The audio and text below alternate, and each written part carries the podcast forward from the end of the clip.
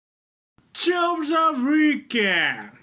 Yeah! はいはい、ということで、マッチオブザウィーケン毎週ね、私、インテリスタとさん、そしてお相手、マインファンポールですはい、この二人が、えー、試合を試合セットして、その感想戦を行うマッチオブザウィーケンドのコーナー。はいはい、えー、と今週はもちろん、えーワールドカップベスト16日本対クロアチアははいはいということでスタメンから発表していきましょうかまずに我らが日本代表はいはいえっ、とまあ541343でしたねはいはいはいゴールキーパー権田、うんえー、3バックでした右から冨安吉田谷口、うんはいでダブルブランチが遠藤と森田はいはい左に長友右に伊東純也はいで、えー、と3トップ、えー右に冨安左に鎌田で、えートップが俺たちの前田大然、うんはいはいはいはいはいはい、となってました、はいうんその一方クロアチア、えー、433でしたねうんゴールキーパーリバコビッチ、はいはいでえー、4バック、えー右からユラノビッチロブレン、うんえーバルディオルバルシッチ、グバルディオルねあの若い人ねはい、で、えー、とアンカー・ブルゾビッチの右モドリッチ左コバチッチうんで3トップ、えー左ペリシッチ右ククラマリッチで、え1トップがペトコビッチ、うんはい、ペトコビッチそして試合はうん1対1延長戦までもつれ込んだ末、引き分けで PK 戦はいその末クロアチアが3 1で勝利、いやー負けちゃいましたねはいということで日本代表セットプレーからね前田大然が、えー、と得点したんですが、えーとうん後半早々にペリシッチにヘディングを決められうんでその後もまあ、えー一進一退の攻防を繰り返したんですがうんまあ、1対1のままスコアを動かず PK 戦で敗戦となりました。はい、はい、ということで、えー、とデータ、えー日本代表シュート数は13枠内シュート4、うんクロアチア、えーとシュート数17枠内シュート4、うんはい、ボールシェア率日本41%クロアチア59%となってました。 41かまあまあ持ったねはい、うん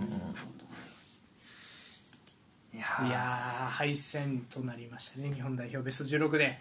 まあいやー上がれずベスト8はいということでした。うん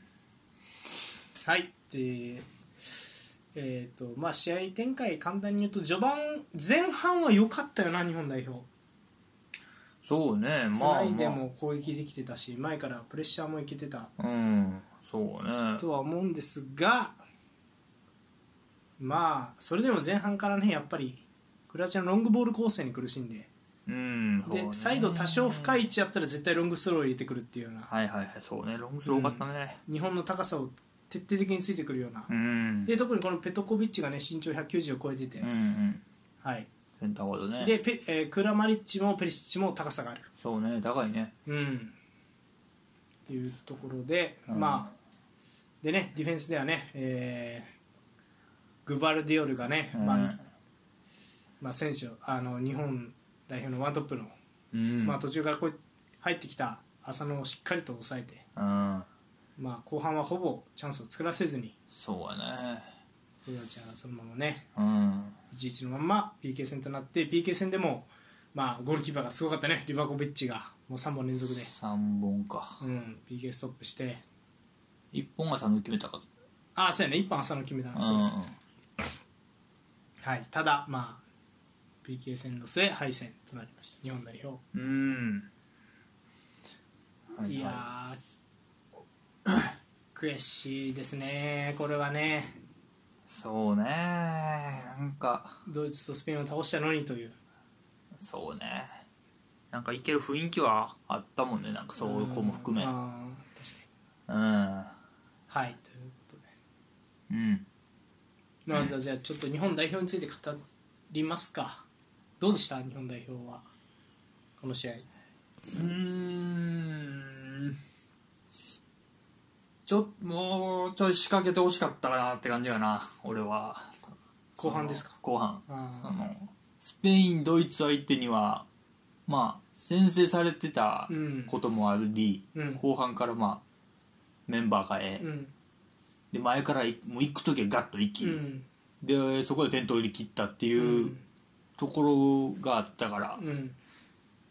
まあこの試合前半で先制してうんちょっと、うん、5, 5点じゃないななんかうん前からそ行ききらんかったかなっていう、ねうん先制したうんがゆえにもある気がするけど、うんまあうんでまあそうね先制して追いつかれた55分やったかな、うんまあ、そこまではまあまあいいかなと思ったけど、うん追いつかれてからうんは行ってもよかったんちゃうかなっていう気がするね、あうあんもうでもやっぱそれをさせてくれなかったよねクロアチアはああそう来たら蹴るからみたいなああでもそれ意味ないよねっていうで結構裏から何回か怪しいチャンス作られたよあの序盤ほんと最序盤にペリシッチのあの裏抜けで谷口体で飛ばしてペリシッチがゴールキーパーと1対1とかあったしやっぱ裏抜けで何回かチャンス作ってるから蹴ってああだから行きにくいよねっていう、まあそうかそううんまああんなボールあの本田圭佑も言ってたけど、うん解説のうんあんなボールスペインもドイツも蹴ってこんかったまあそうやな、うん、だからあれがあるから行っても意味ねえっていうのはあるよな体力の無駄というか取れないし蹴るんだからまあ、そこをまあそういけるんやろうけどそうそうだから蹴って回収できない、うんそこなんやだから問題はねそうそうそうそう回収しようよっていうところだうねん高さはもちろんまああるの分かってるけど一番前とか特にそうねそれはもうだからあれですねやっぱ世界的ミッドフィルダーモドリッチうんさんの巧みさなんじゃないですかとか、まあ、やっぱり蹴り込んだ時の陣形がすごい綺麗でしたねあのあ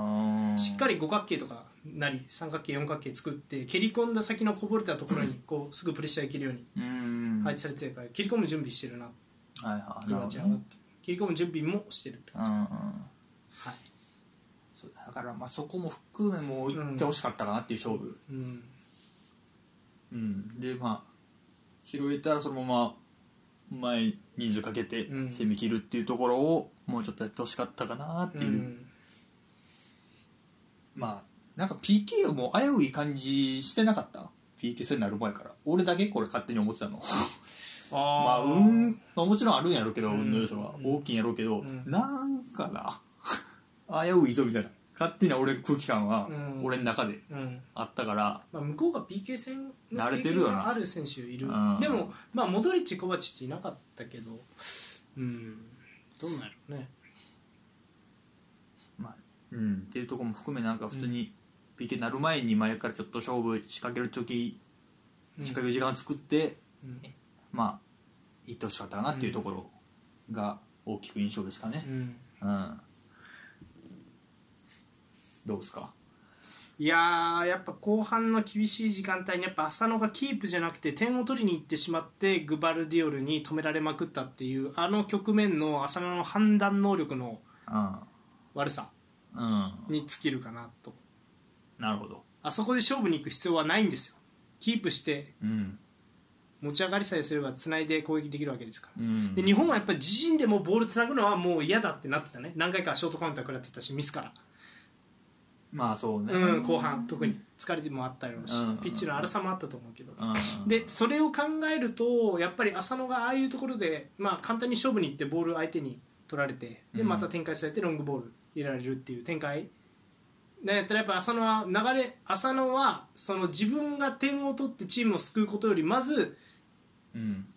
一発でチームを救うんじゃなくてうん流れをこう引き戻す方に判断しないといけなかったはいはいはいはでただなんかそのあ俺さこのワールドカップは結構そのやっぱりその母国語っていうのはだってすごくやっぱり情報にあふれてるワールドカップのベンチの情報がどうだったかとかっていうのをああはいはいはいで現地で見てるジャーナリストの人が言うには、うんマッチのがめっちゃ準備してたんやってマッチの1 8 5センチのねいほうほうほうポストマンタイプではいすごく準備してたんやけど結局出てこなかったそうやねただもしかすると町野と、まあ、浅野のツートップとか、まあ、浅野ウィングに回して町野うんをフォワードに投入するっていう手も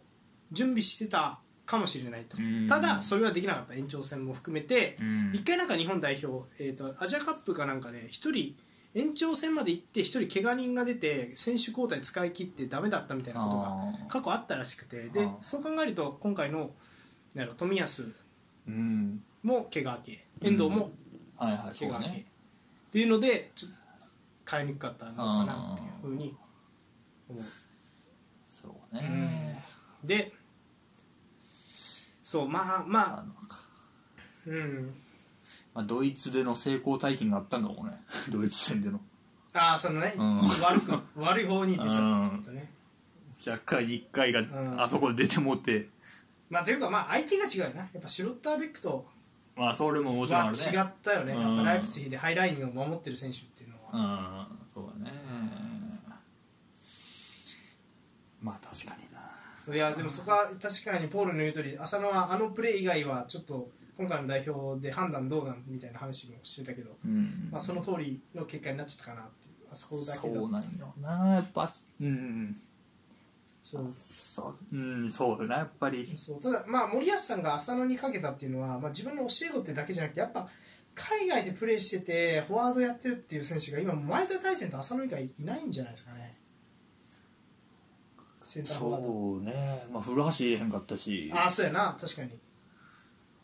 ぐらいかまあ一番前はそうだな、で海外経験があるっていう意味で、まあ、大阪とかいたけど大阪はまあ本人が断ったんでね、まあ、そういうのもあってやっぱそうなってくるとやっぱ海外組でスピードもあるっていうのでやっぱり前田大然とうん、浅野やったんやろうなっうんていうのも、そうだねうんあのうんまあでもやっぱひそうねやっぱ質があって感じてもうたなやっぱりうんうんであの点失点したことに関してはあんま何も思わないですか僕はあーあんまり何にも思わないんですよあもうないんやどうも失点は俺はなんかかなんかここは結構意見わかあんまりこう失点に関してあんまり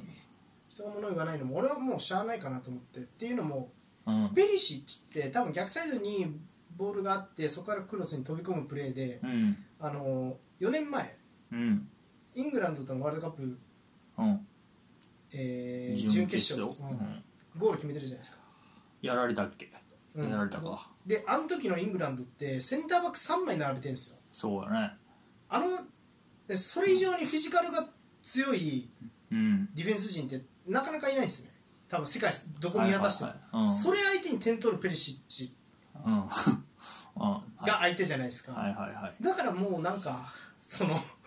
しゃあないかなみたいな まあまあそうねところは感じたかなああそれ意外に過小評価されてるよねペリシッチってまあ本当はね CL もバイエルンで優勝してるし、うんそうでまあなんやったらねクロップの時のドルトムントにもおったしおおそうドルトムンそトうそうそうそううんとかやっぱりまあそうねいろいろビッグクラブは行って、うんうんそれまあどこ行ってもやってる選手やけうどね、ん、そうだからやっぱりちょっと過小評価され気味でやっぱりどうしてもねモドリッチブルゾビッチコバチッチばっかり目いくけどやっぱペリシッチもスーパーな選手そうだねやったなっていう感じはうんするよね本当い嫌だったね、これねまあしゃあないんだな、でも伊藤純也あそこのポジションに置いたってことは、うんもうそうなる可能性も全然あるよっていう、酒井がやっぱりねそうね坂広樹おったら変わってたかもしれんけど、うんもう攻撃まあ怪我とかもあってうんでもオフェンス面も考えて伊藤をそこに置く判断したイコールそうなるよっていうううんことやったんかもしれないね、うんまあ、冨安、まあ、あのシーンだけじゃないけどなんかこの試合、まあ、怪我が影響あったかなって感じがしたな、うんなんかパスミス足もあったしねあそうねオフェンス面もそうだし足そこ出されへんかみたいなとこでも一個構えたといううか、んルバベルスルーも結構あったと思うから、うんまあそこもあったかもなうんまあでもよく抑えたんじゃないですかね日本代表はと思います僕はうんあんだけ放り込まれてちょっと前の日本代表だったらねやられてたかなうんやられてた気がするから、よく頑張ったと思いますねまあでも確かに先制してから後半はもうそれこそ4年前ベルギー戦をちょっと思ったというか、うんまあそうやねあの時フェライン出さうれんて、フェラーニ大作戦みたいな感じやったけど、まあ、それには対応してならんかったよな、うあんまああそこまでじゃなかったけど高さも、うんああをならんかったなっていうところでうん確かにおうよかったなっていうのもあったよねうんうん確かにそうだなそうそうそうあのだから後半もう日本もだほぼほぼ蹴ってたやんうんつながずうん繋いでもよかったんちゃうかなとか思う、んそれはもういろんな人が言ってるねああそうそうやっぱり、ううんんとそうなんやろうなと俺も思つうんつなげたんちゃうかなと思っちゃうう、ね、うんやっぱそう何回かのあったショートカウンターがやっぱりちらついたんやろう、ん怖いってリスクを犯したくないってなっちゃったよね負けたら終わり失点したら終わりだからそうねだからその下に限って久保がおらんというのも結構痛かったかあなあって確いかうに確かにそういう状況やったら、うん、久保君も行ってそうなんようんでそよってそれで堂安を途中から使えないといううん痛でもあったなっていうのはうん確か感じたねうん、もっと言うと堂安 PK で見たかったなっていうのはあ あ確かに一番手とかね、うんうんっていうとこまで繋がってるからここで久保おらんかっていうねうんのはちょっと痛かったな確かに一番手どうなんやったら空気変わったかもねうんなんかもうバシン決めそうってうなんんか確かにでも堂安が一番この時点で俺期待できるかなっていう気がするから、ピッケやったらうんで鎌田はいまあこれまでの試合と比べて良かったかなっていう、まあ、ボール持ってたからちょっと、うんこれまでの試合より、うんまあハーフスペースでもらえたりとかもあったから、まあ、もうちょっとうんなんとかしてほしいなっていう気持ちもあったけ一ど個でもあのすげえ切り返しからのシュートだったよあーそうねね惜しいやつとかやっぱああいうプレーやっぱりできるなってうん、だからまあまあこれグループステージの試合よりは良かったかな、うん良さ出せる状況にはあったかなっていう感じだったなうん、まあそうなとこかねまああと長友も頑張ってたけどやっぱりもう、まあ、前半もう、まあ、押し込む時間もあって、うん長友一人で左で持つとか、うん、いう時間もあったけどもそっからどうこうできる年齢じゃないとういうか、ん、確かにまあ右からカットインしてクロスは何回か入れてたけど、うん、ちょっとしもうし,、まあ期さすがに待期待感がないよなやっうんぱ大勢やとね、うんんどいなっていうとこもあったかな、あそうでもあの日本代表はこれ本田圭佑も言ってて俺も見て思ったけど、うんまあ、セットプレーは凝ってたね今までその機会がなかったっていうのもあったけあーどすごいボール動かしてセットプレーしようっていうなんかうんでそれで結果ね堂安からまあファーサイドで折り返して前田大然ゴール決めてうんで先制点やったかそうら、やっぱそこも含めてなんやろやることはやってるなって感じでしたね、うんやっぱこういうトーナメント戦セットプレーでっていうのはそうやねうん、なんか日本代表のセットプレーで点入れたっていうのもなんか久々に見たいああ気そがうかするし、うん、確かにクロアチアもいろいろやってたねセットプクレーロはアチアもよかったうね、ん確かに何個あんねんそう言って言たってねた よこんなもんしたういんろいろやってきてたなうんうんまあそういうなとこかなはいうんまあそうねで結構もう今のでクロアチアの話も入ってるって感じが しするというかねクロアチアはやっぱりそうやなやっぱ日本が嫌がること全部やってくるよな あのロングスローもそうやし、そうやねうん、日本はこれは嫌だろうっていうことをやってくるうんでクロアチアのすごいなって思うところは別にさこれさでもそれがクロアチアの一番の持ち味じゃないよね多分う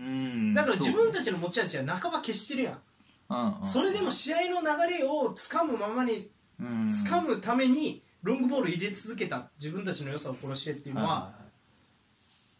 なんか素晴らしいよねやっぱいまあそうね試合校舎って感じがするよねうんブロゾビッそうね本来であればもっとねブロゾビッチモドリッチポジションチェンジしてボール回しながらこう攻め切ってサイドからクロス綺麗な形作るって感じだったけど、うんこの試合本当ねそこそういうことはやってこなかったなっていうのがすごく俺は印象的だったうんそうねそれよりはもう日本のディフェンスラインにいかにこう混乱を起こしてうんでセカンドボール拾いに行くかっていうことにこう全てをまあモドリッチの惜しいミドルシュートとかもあやあっぱあったったねし、うん、やっぱああいうシーンを増やすことで流れをつかむっていう、うんうん日本をまあいい意味でそのなんやろ日本をおじけづかせるっていうかなビビらせるっていうことができてたから、まあちょっとクロアチアの術中に後半ははまったうんうんそうねやっぱり一発あるなって思わされるもんな、のを思わされたね、もう名前もあるしそれこそモドリッチ、コバチッチうん、あたりはうんまあそうねあとはまあ三笘警戒網というかねあそうねミッドまあアタッカーのカバーカバーみたいな感じだったな止まんとこは行ったね、うんそうか三笘はな三笘外切りプレスでパスコースない上に、まあ、三笘に展開できたとしてボールつないで三笘に展開できたとしてもうんアタックとカバーがしっかりついてるってそうだねいう、うん、うんみうんそうだな三笘にもうちょっと一回もうゴール仲間でカットインしてって緑あったはいあはいはいはいあれをもうちょいやってほしかったな、うんなんか単独でいけたんちゃうかっていう場面があと2回ぐらいあったと思うんやけど、うんちょっとスピード緩めて周り待とうかみたいなうんとこもあったから、もう行き切ってよかったんちゃうかなあれぐらいうんっていうのはもうお前しかおらんぞっていう感じやったから、うんもう行ってもってよかったかなっていうのを思ったないやでも三笘はやっぱすごかったねこの大会うんうんこんなもんビッグクラブ行くぞっつってな、うん三笘ね、意外と25なんですよね、ちょっと行ってるってことうん、じゃないビニシウス21よまあまあビニシウスと比べてもたらそうまあうんまあそうやなだからこっから大きいとこ行って4年後エースやったら一番まあいいかなってとこねうんうん、三笘前半戦で喋ったじゃないですかムバッペ今フランスのムバッペがワンマンでサイドに開いて攻撃するじゃなくてムバッペ周りに選手が動くことでムバッペがより1対1やりやすくなってるうんそれを三笘の周りで起こさないといけないけどそんなリスクかけれないしやっぱ体力も残ってなかった足も残ってなかったしそういうことも今まであんまりしてきてないから、うん厳しかったっていうのはあると思うで、えっと南野がねあのドイツ戦あの三笘が引っ張ったスペースに入っていって南野折り返して堂安が決めたっていうはいはいはいはそうで南野入れたっていうのもそういう動きもっとやってほしいっていうのはあれだけど一枚じゃやっぱ足りんのよねいうんもっと森田が入ってくるとかうん谷口がインナーラップするとかぐらいああそうねやらないとうんうんうんやっぱり、うん、もうだからその前も言ったけど大外が空いててドリブルで仕掛ける仕掛けてそこで優位性を取るっていう時代うんじゃないよね、うんそうね大外で仕掛けてもうそんなに優位性が取れない中複数の選手が絡んでそこで強引に優位性を作っていくっていう時代うんだからその絡んでいくっていうプレーをしないといけないだから要は三笘にアタックカバーカバーが来るんやったらそのカバーとカバーを剥がすために誰かがいっうんていうはいはい絡んでこなそう厳しいねっていう感じかそれでようやく三笘がワンのワうんンなり、裏へパスなりいろんな選択肢ができる状態で三笘をプレーさせてあげる、うんでやっと三笘が生きるっていうだからうんビニシウスが生きてるのはなんでかって言ったら、まあ、そういうことがレアル・マドリードはできてたり、まあ、できなかったりできてなかったりするけど、そうねそうでもまあまあまあそういうプレーが必要になってくるんかなって思ったりはするよねう。んそうねまあだからそこの攻撃の形がなかったなかったってまあ言ってるうん、けど、まあ、そういうことなんかなって感じもするよねう、んもう言うてみたら急増なんか3も5バックもなんですよねでごめんあのこれ俺前回え前々回かドイツ代表戦の時にあのこれ森保さんらしさが出たって言ったけど、はいは最後まで出てなかったらしいねこれこの541はうんスペイン戦でもやったやん、いうんあれは鎌田が提案したらしいなあーなんか聞いたなそれも、うん、なんかフランクフルトやってるそうフランクフルトでやっててバルセロナ倒してやり方でこういうやり方がある森保さんはまず最初532でいこうってあーはーマンツーで完全に捕まえちゃおうっていうスペインをはーうんうんっていうやり方を提案したんやけど、うんうんでも選手側からいや実はあの鎌田がバルセロナでを倒したフランクフルトのやり方がいいんじゃないかって言ってるんでちょっとはいはいはいはいどうですかって言って、あそっちの方がいいかもしれないそれに切り替えようかって言ってうん切り替えたらしいだからもう選手主導がすごいよねうんまあよく言えいばやだから森保さんとしてはうんクロップの指導を受けてるやつにどんな指導したらいいかっていうのは みたいなことはあるのかもしれないいやなるほどそうそう例えばねあででまあそれはね、まあ、グラスラーの名称で EL 取ってる監督やからねそのそうやなフランクフルトの監う督、んそのでドイツでやってる選手が多いから間違いなくその戦術レベルが高い世界で一番高いって言われてるようなリーグや、うんブンデスリーガがそうねなるほどねでそこでやってる選手たちにやっぱ森保さんはちょっとコンプレックスじゃないけどそういう選手のアイデアの方が自分のアイデアよりいいんじゃないかと思ったんじゃないかねいやそれやったら寂しいななんか なんかそう思ってもたの今なんかうん確かにそうなんやけどそのクロップの指導を受けてる南野に何言うねんにもあるんかもしれんけど、うんいや言うてもお前のチームやろとはちょっと思っちゃうねなんか、うんだからでもやっぱり責任だけは取ったよねうんまあまあそうねうんまあそうか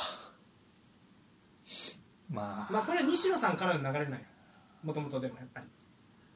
あ、うん、西野監督がやった時もあの時はどうやらエイバルの戦術をパクってたらしいね乾の提案でえー、そうなんやうんみたいよだからこれ予想してた人がいたもんあの今度本出すけどそのライカールトさんというツイッター初のサッカ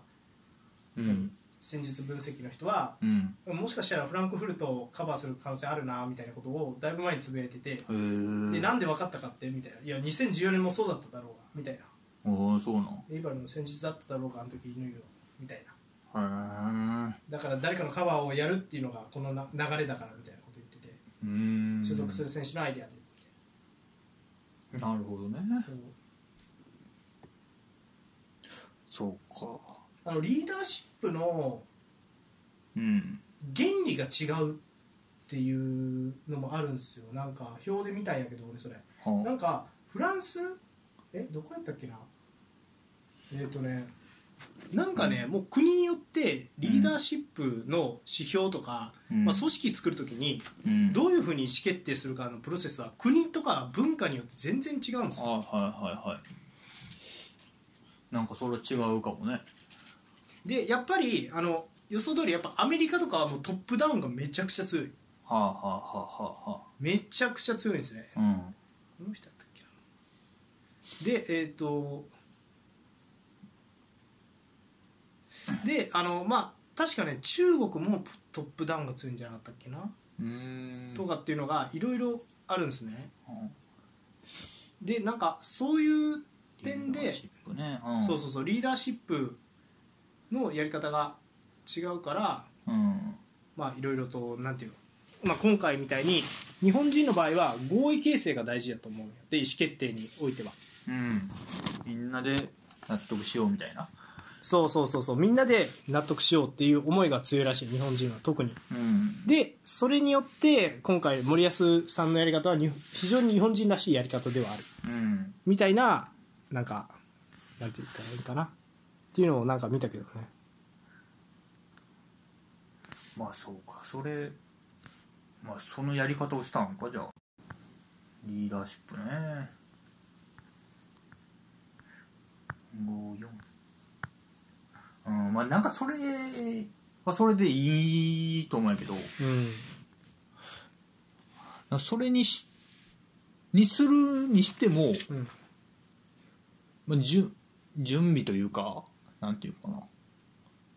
まあ、例えば9月の段階でうん541やるかもしれません本大会何かいい案ありますかで募れたんちゃうかなみたいなそああいやでもなんやろ9月やったっけなあれいつやったやろ9月の段階では4231でやりましょうやったけどでも、うんえっ、と、まあ、その後に、えー本大会前にうんやっぱその4231は厳しいっていう意見が出て、うんまあ、5バックの練習は直前にはしあうんの一応してたという感じらしいね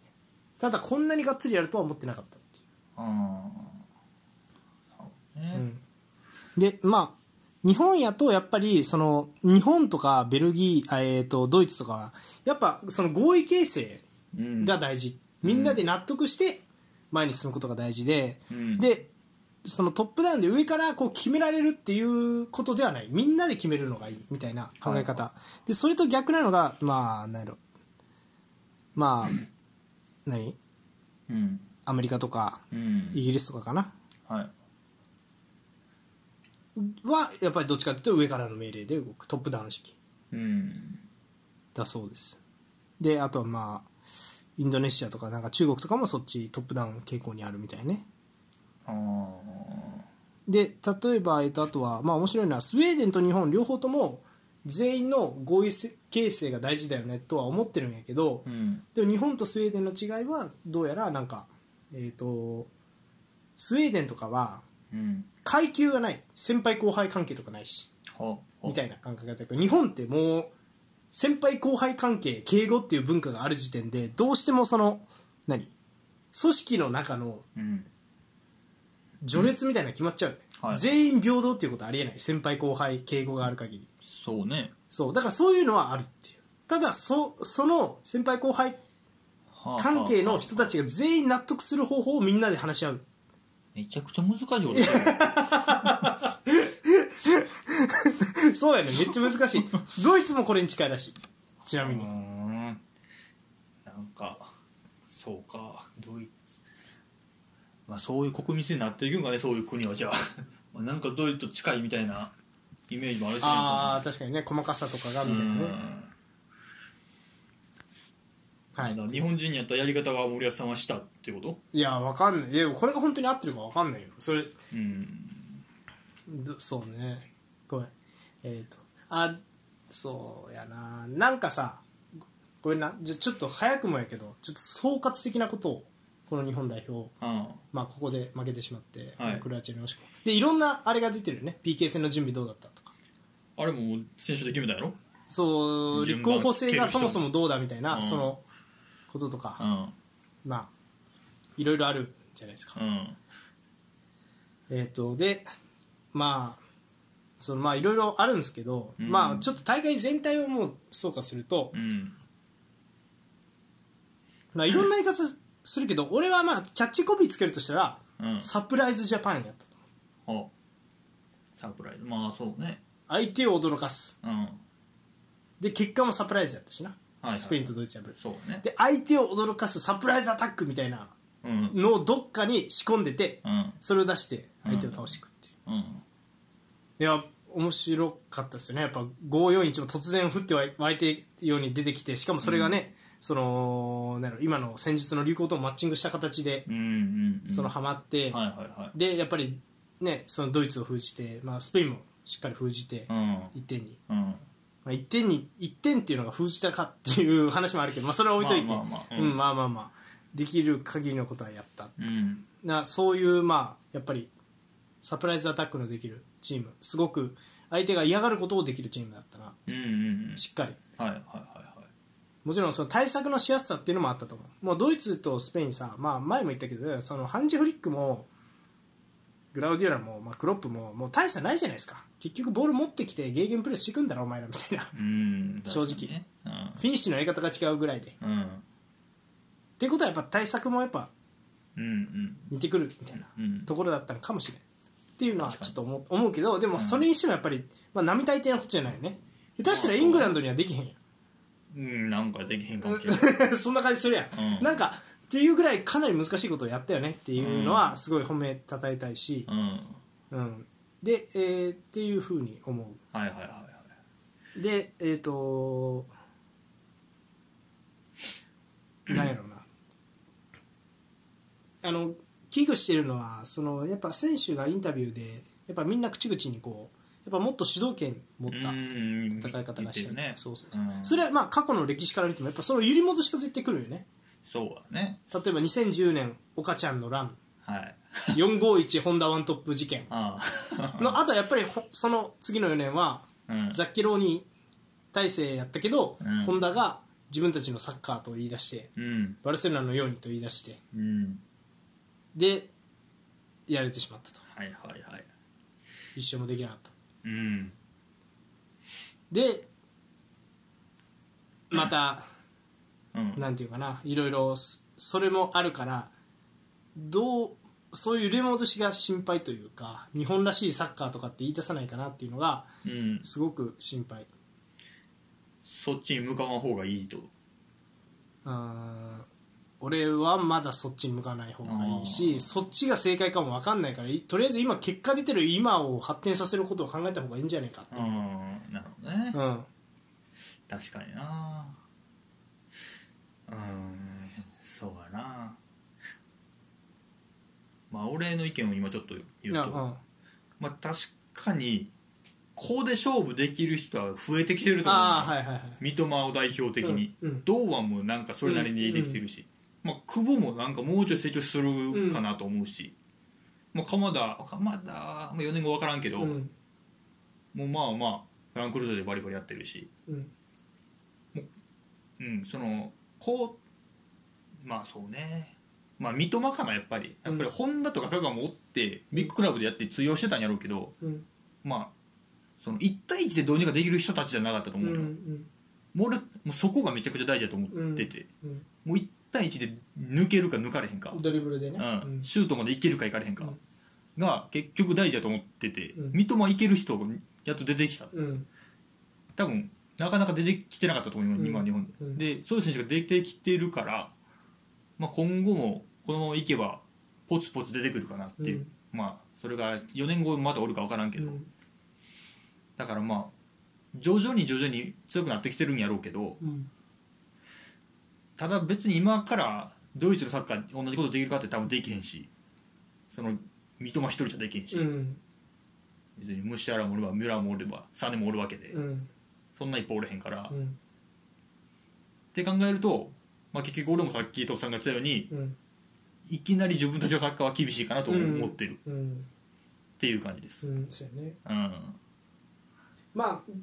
そうねただちょっとまあもうちょっと具体的な話するとうん。まあベンチマークまあうんいわゆるあの目標にすべきチームみたいなうん。を考えてみたんですよ日本代表どういうふうになったらいいかってうん。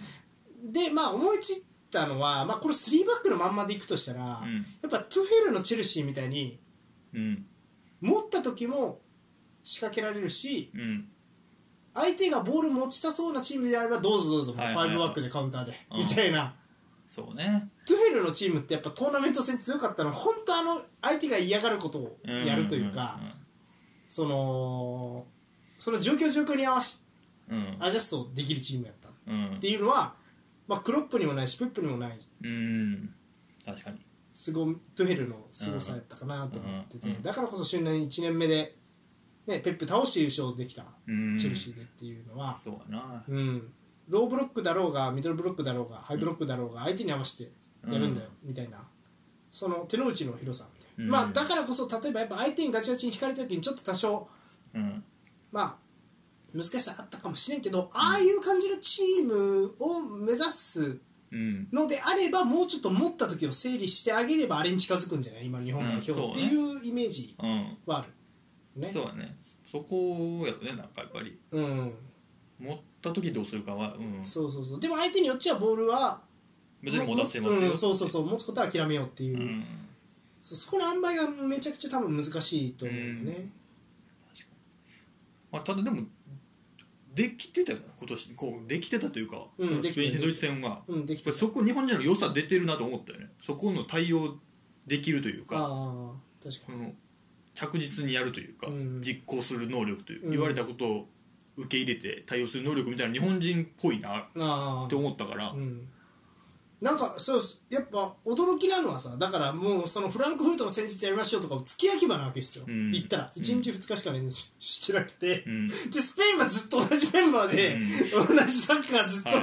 とやってきてる、んクラブでもやってんのに、うんそれをひっくり返しちゃうそうねことができるっていうのはうん素晴らしいよ、素晴らしいよね、うんこれ理解度というか、うん、戦術理解度、うんこれ日本人のいいとこ出てるなと思うからうん確かにね、トゥヘルみたいなのはいいんかもしれんねうんうん、うんっていうのを思いましたねなんであそういうトーナメント戦に強いようなチームを作るまあ逆に言うとこのクロアチアかもしれないねベンチマークすべきはあー相手の嫌がることやる自分たちの良さ消しても相手の嫌がることやりますああなるほどねああクロアチアなんかだってあのメンツなんやったら絶対ねもっとなんかペップ的なことやった方が良さは出るんやろうけど、うん勝つためにはそうじゃないみたいなところなんやろ多分相手の対策も絶対入れるみたいなうんうんうんうん自分たちの良さ消してもみたいそうやね確かになそうやな自分たちの良さを消して勝ちきれるのがクロアチアよねだかなら、うんそうそうそうそこまで日本もなれんのかっていうう、んまあ、あとやっぱり、えーとまあ、個の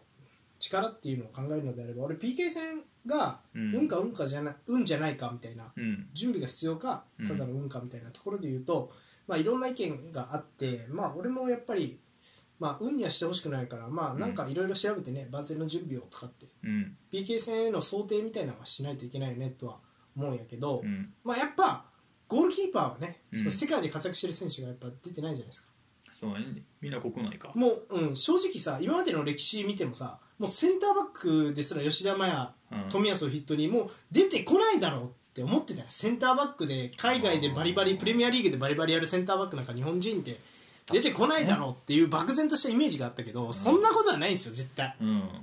そのやっぱ不可能はないじゃないけどうさ、ん、そのやっぱりねあのそういう可能性そんなことはどうせねえだろうっていうのは、うん、そんなことはないそうだね、うん別にあると思う、と思うから、うんそうだから、まあ、今後ねスーパーセンターフォワードも出てくるかもしれんし、はいはいはい、だから何があるか分からへんからっていうのもあるから、だからこそやっぱりもっとゴールキーパーに力入れてほしいなと思う、あー、俺なんかその CL とかでも言ってけるうん言ったけど、もう最近本当ゴールキーパーがもう流れを決めるみたいな試合もやっぱり、うん、あちょるねちょくちょくやっぱ CL とかのトーナメント戦であればあるほどゴールキーパー大事じゃないですか、でこの今大会の権田も大事だったんですよやっぱドイツ戦そうだね、すごかったよ、そう、えー何点やった ?28 点止めたんやっけ 暖房垂れてるやけど、いやでも本当にすごい、あれが、あれで勝ったよ、 いや、ほんまそうよ、うん、正直。うんまあいろんな組み合わせの要素の大きなひ、うん一歩よ。ああるの後半の2失点目を許さなかった。うん、権田が。オッケーオッケうん。だから、で、もう権田がもしもっと海外で、権田よりも、もっとね、まあ、権田が悪いって言ってるわけじゃないで、うんでももっと海外でプレーするような選手が出てきてもいいんじゃないかって思う。ー、そうやな、うん、サイズがどうのこうのとかって、まあ、言われるけどでもその可能性は全然あると思うしもうね、その NBA 行くからね、に、の時代そう日本人の選手がいるわけでね、そのサイズどうのこうのじゃないと思うから、うんサイズある選手もちゃんとスカウティングしたら出てくると思うし、うん、だから、うん、ゴールキーパーとかにも俺は今後期待してもう全員が海外全ポジション海外経験者がいるそうね、でしたたかなチームを作るみたいなそういう方向性うん、であとは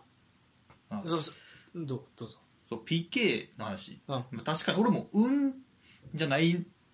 くなってほしいんよ俺も同じ意見そあーの運とは言ってほしくないというか,うた、ん確かにスペインも負けたけど、まあ、ほんまにほんで専門欠点か知らん けど各選手が多分まあでも専門欠点ないにしろ、うん日本人よりしてる気がするんよあー PK の練習うんまあ勝手なイメージやけうど、んうん、やっぱりし練習をしといてほしいなっては思うんよね、うんなんか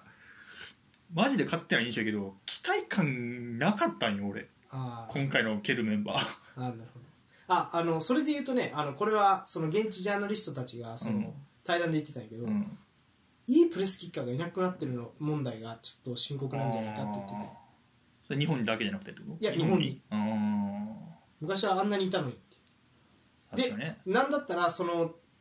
2010年負けた時のキッカーたちの方が PK ううまそう,、んやな本田なりそうそうそうそうで駒野とかもうまかったからね外したけど駒野が外したけど、うん駒野とかもフリーキック蹴れるそうだね選手だったしうんまあもちろん遠藤もったやろうしうんそうそうそうそうそう、うんうん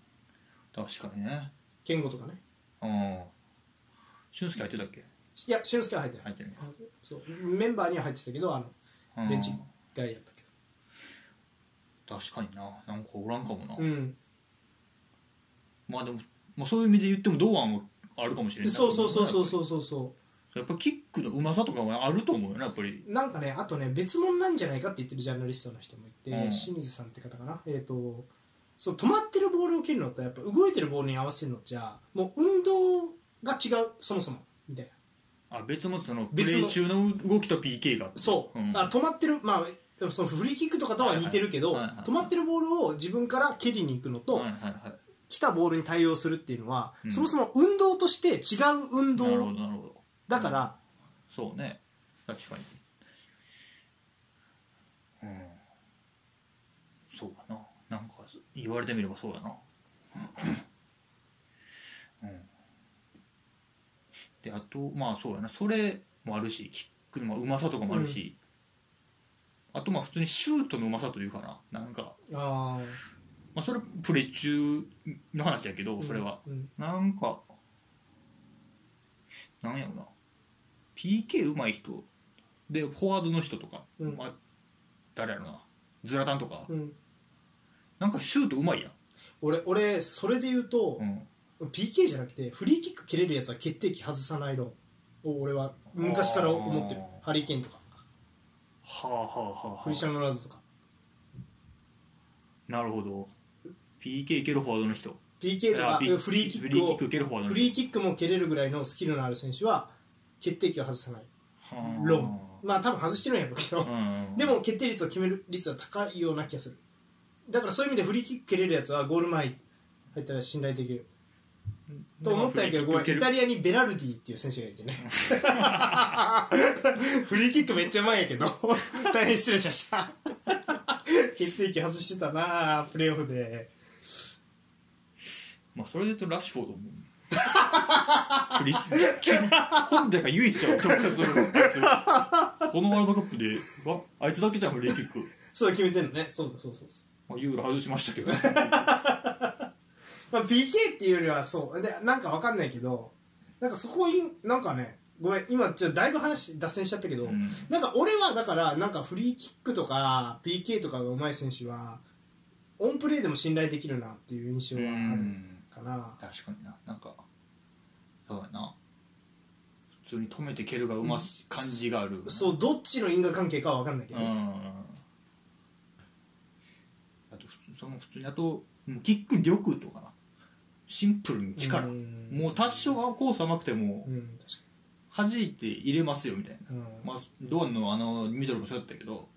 やっぱあのキーパーの上に蹴るのがいいらしいねいうんあのいいんやけどあんなとこ蹴れないらしいみんなやっいやそうやろぱ、な、うん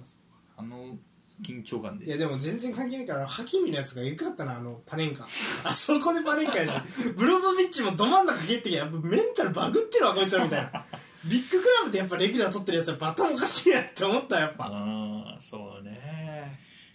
そういうメンタル面ももちろんあるやろうしなうん離れというかうなんなんかそういうとこも含めでなんかそうやなやっぱり、まあ、運要素ももちろんありあるやろうけど、うんまあ、その要素をなるべく減らせるようにって感じかなうんなん確かかにうんヨーロッパ行くんやったらやっぱり EL なり CL なり出てほしいねそうだなあのうんヒリヒリするカップ戦を経験してほしいそうねリーグ戦だけじゃなくてうんうんうんトップクラスの世界トップうのうんんまあトップというかまあレベルの高いカップ戦ってやっぱりそんなないじゃないですかレベルが高いカップ戦ってやっぱ ELCL そうじゃないねですかうんそこをやっぱ経験してほしいなうん確かにな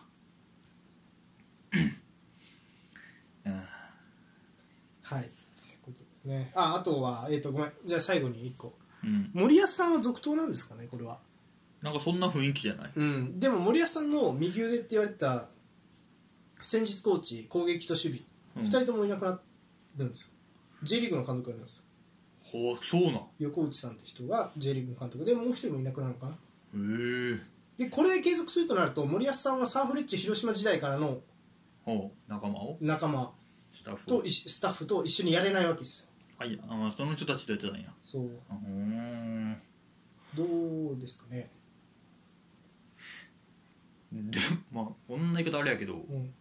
そもそも戦術もクソもないんちゃうっていう気あーもするからなんかここで外国人って言っても面白いみたいな意見もあるよね監督をいやコーチコーチあフーァーガソンスタイルああそううんそうねそれでいいんちゃ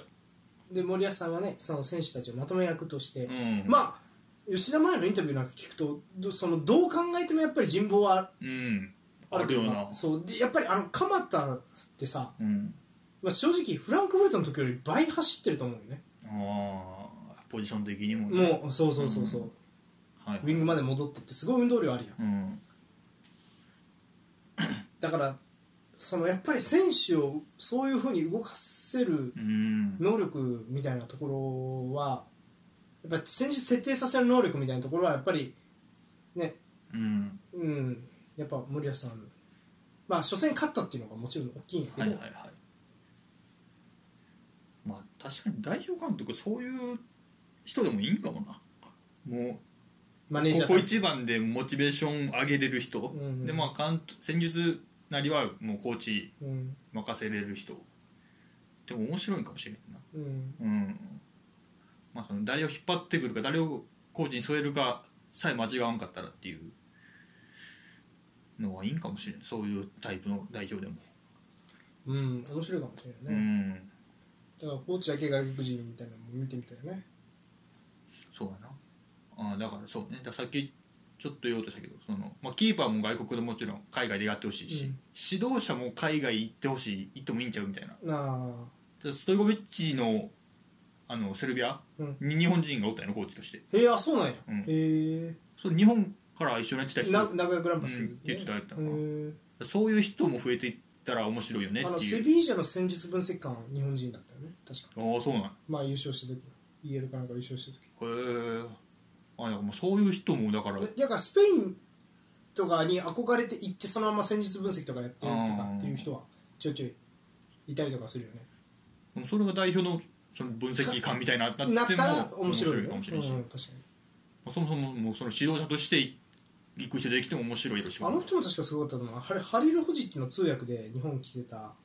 ヒゲのああ坊お主っの人たなはいはいあはいの人確かパリ・サンジェルマンのアンダーとかやってたはずへえすげえよそうでフランス語わかるからって言うんですよあーフランス語とサッカーのことわかはいるはいはいはいでそういう人が増えていや日本帰ってくるとかあっても面うん白いまあ指導者が海外行ってほしいももちうんごもっともよねあだからどこやったっけな新トトロ新トトロでああちゃう全然日本関係ないけどどっかのアシスタントコーチいつもクラブチームの、うんが今回どっかの代表の監督やってるとかあったんあではいはい、えっと、ドルトムントのドルトムントかあれガーナやったっけな、なやったかなうん、ガーナそうかかアフリカの国の、えっとまあ、ドルトムントの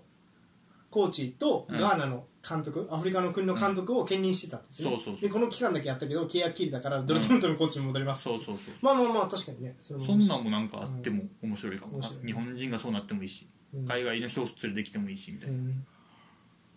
なっても面白そうかなっていう気もするねうん、うんフランス人かポルトガル人がいいですねああそうな んか、うんこのやり方スペイン人とかドイツ人連れてくるとあーガチガチにルール決めて対策されやすそうなそうねチーム作りそうやから逆にそうじゃない方がいいような気がしますそうやな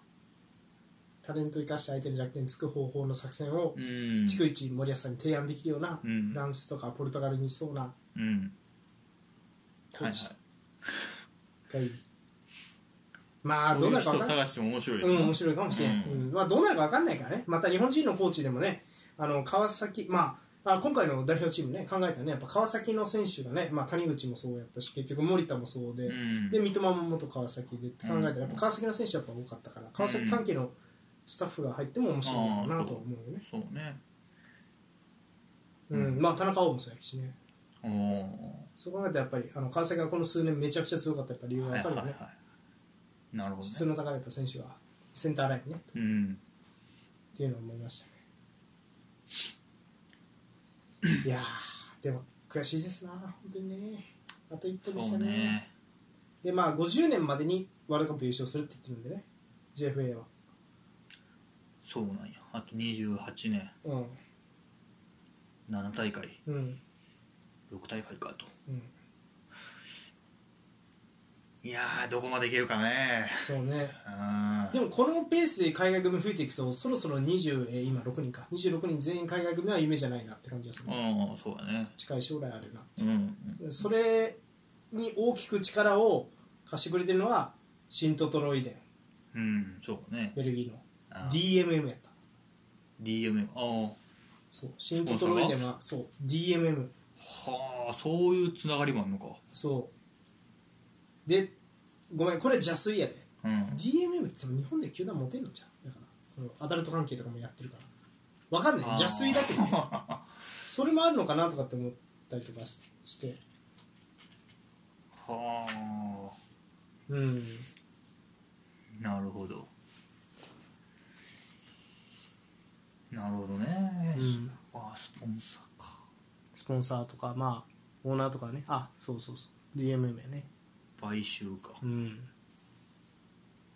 買収してんかもそうかそうそうそうそう新トトロイデン会長兼 DMM.com 取締役ですようーん村上、えー村中祐介さんだねなのでここから、まあ、冨安も三笘も三笘は違ったっけなでもまあ冨安とかはそうだよねだしあー遠藤もそうじゃなかったっけなこういうやり方もあるよねで似たようなことやってるのがポルトガルよねああそうなポルトガル関係の人脈を生かすためにそのオーナーと代理人がつながってるまはああはあはあウルブスとかうんウルブスとかもうポルトガル人育成の場じゃないですかあそこからステップアップしようみたいな、ねうんうん、なるほどね DMM すごいなそうういうのんへースポンサーだったよね日本代表もうんなんでまあこういう動きこういう違った視点でヨーロッパのサッカーと勝負するっていうことも必要なんじゃないかなってなるほど思いましたねはいはいいやーあとはまあああとそうねあのやっぱそのドイツブンデスリーガで活躍する先人たちがいたからこそやっぱり今の日本人たちもやっぱりブンデスリーガにっていうのはあるよねだからやっぱりもう最長老になってまだ活躍してるけどやっぱ長谷部さんうんとかうんがブンデスであとマインツのね岡崎とかああいう選手があともちろん香川も、はいああいう選手がやっぱブンデスで活躍したからこそやっぱりそのブンデスで日本人選手はすごく評価されるっていう土壌を築いてくれたわけで、そういう先人のつながりうんを忘れちゃいけないな、だからこそ海外組がこんだけ増えてるっていううんなそんうだかねそういうありがたみみたいなのがすごく感じますそねういう積み重ねもあるかもね、うん日本としてそうそうだからまあ次は、まあ、どう体制がどうなるか全く分かんないし、うんどうか分かんないけどやっぱり期待したいですね、うん、うん、 はいはい以上ですかはいで、まあ、クロアチアには頑張ってブラジルと試合そうやねくブラジルが嫌がることをやってほしい とにかく何嫌がるんやろブラジルってうんあねえよ難しいよね 守備も硬そうやしねまあでもやっぱ引きこもってカウンターなんじゃないですかでプリシッチ生かすじゃないですかやっぱ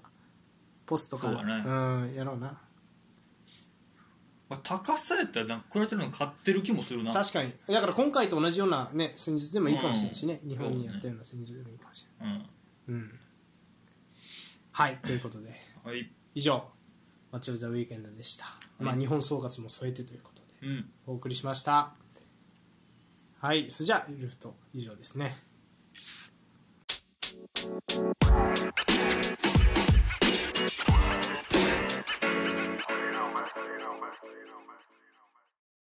はいエンディングはいさっき「ゆるふと以上ですね」言ってもったけどゆるっ とゆるっと終わろうとしてたけどエンディン